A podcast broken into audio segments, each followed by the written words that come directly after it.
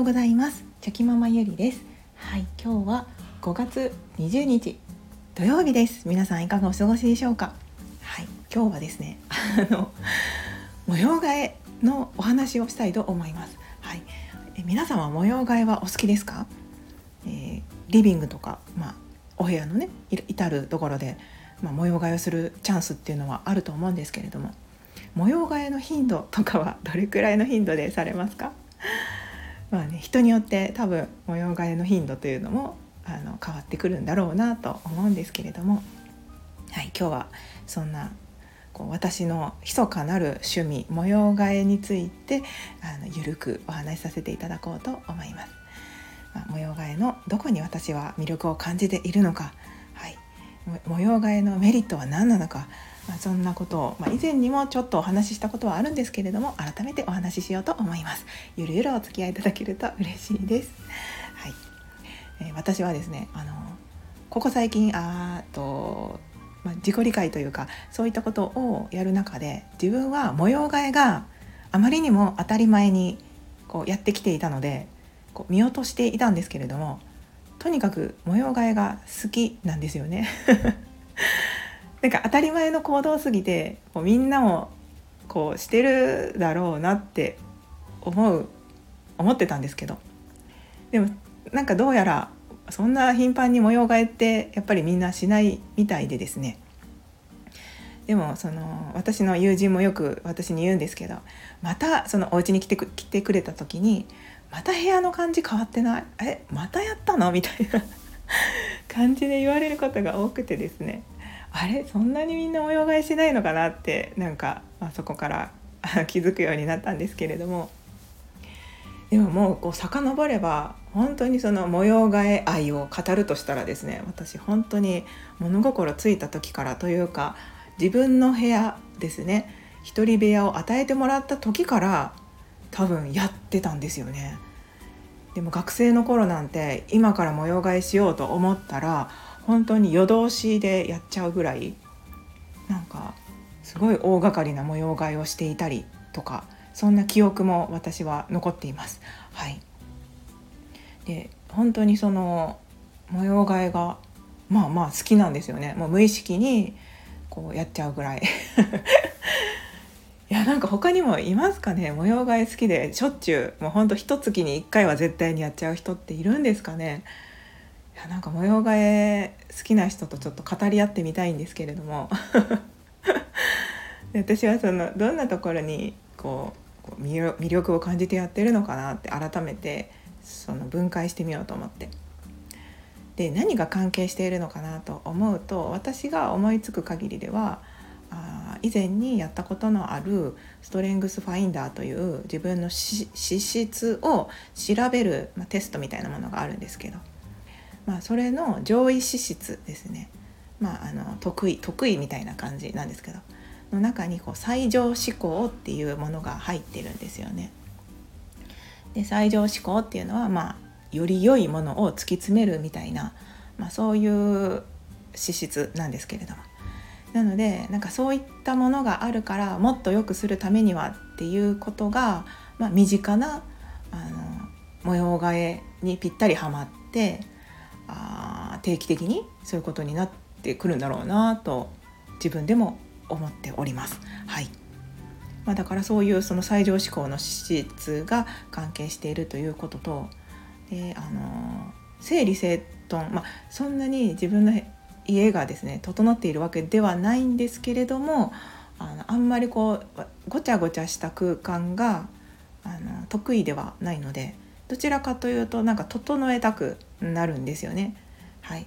なので、まあ、そういったことも関係しててあの、まあ、ごちゃついてたりとかなんかデコボコしてたりとかすると整えたくなる無意識にあなんかあそこずっと気になってるなっていうのがやっぱり生活しているとこうな気になってくるんですよね。でなんとかできないかななんとかできないかなって思ってたその最上級が模様替えになると思うんですけれども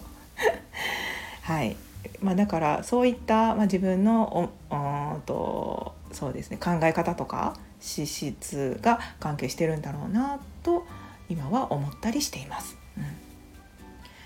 うん、でそのまあ主に模様替えといってもやっぱり自分が生活しているリビングですね。私には私の部屋個人部屋みたいなものは今のお家にはありませんのであの私が一番よくいるお部屋っていうのはリビングになります。でリビングでいろいろ作業したりとかなんかね家のごごちゃごちゃを片付けたりとかっていう風になってきますのであ生活しながらですねどうすればもっと良くなるかなとかなんかそんな感じであの考えるのがやっぱり楽しいんですよね。で模様替えをした後ですねあちょっと良くなったって思うんですねでちょっと新鮮な風が家の中に吹吹いてくるわけですはいでもしばらく生活しているとまた違うところが気になるんですよね。で本当にそのやっぱり生活してみないと何がこう今は必要で何が不必要なのかっていうのもわからないですしでこれがまたその自分たちも成長していったりとか特にお子さんがいるご家庭でしたらあの子どもの成長によってもそのリビングに置くものっていうのは変わってくると思うんですよね。で我が家ではそのおもちゃとかがやっぱりその一番手に取りやすい場所にないと子供も遊ばなくなったりとかしまい込んじゃうと本当にこう忘れちゃうんですよね目に見えるものじゃないと。なのでやっぱり子供たちがよく遊ぶおもちゃと、まあ、親的にはあのこういうおもちゃでもたまには遊んでほしいかなって思うようなおもちゃを、まあ、目につくところに置くとまあどうしてもねごちゃごちゃはしてくるんですけれども まあ、それでもその子どもの成長によってこまごましたおもちゃがなくなっていったりとかなんか本が増えていったりとか、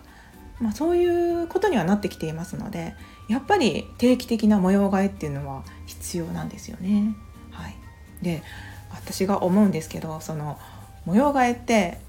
固定観念固定観念との戦いだなって思うんですけれどもカミカミですね。はい、なんかその私の家はですね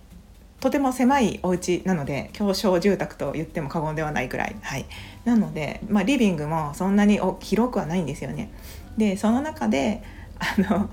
のなんか狭いからこそもうなんかこれここにはこれしか置けないよねって一番最初に、まあ、家具とかを置きますよね引っ越ししてきた時に。であ多分これはもう絶対この場所じゃないとダメだって固定観念がそこでできちゃうんですよね。でもなんかふっとした時にずっとずっとそのこと考えてると ふっとした時にあれ？これもしかしてこっちに移動できない？とかいけるんじゃない？みたいな感じで思う瞬間があるんですよね。でそうなったら今までここ絶対にここにあるべきと思っていたものが移動するわけなのでまあ楽しいんですよね。パズルのピースをはめていくかのように新しいパーツをどこにはめていくかっていうことを考えるのがものすごくワクワクするのでもうあの自分のもう頭をフル回転させてですねあここに置けばぴったりしかも家事動線も最高じゃないみたいな。ベストを見つけるとまたとっても嬉しいんですよね。もう達成感みたいな。でもそれでもまたどこかで妥協がやっぱり起こってくるんですよね。これはこっちには移動できてこれはここに収まったけど今はこれがベストだけど生活してみるとああここはいいけどここはもうちょっと気になるなとか、まあ、そんな感じであの限られた空間で最善を尽くす。そうそうです。今今分かりました。限られた空間の中でベストを考えることがやっぱり楽しいんだな。それでえーと、それが、えーと、模様替えにつながってるんだな。っていうことが改めて今今分かりました。はい。そうです。限られた空間っていうのがポイントかもしれないですね。なんか与えられたものでいかに楽しむかとかだからそれは模様替えじゃなくてもそうなんですけどその与えられたものとか限られた空間とかこうこうだと思っているものだけどもっと良い方法はないかとかなんかそういったことを考えるのがやっぱり楽しいですよねっていう、はい、そんなお話でした。すいません、もう10分経ちますね。はい。あ、模様替えの話もっとしたいですね。はい、模様替え愛がある人、ちょっと誰かいないですかね。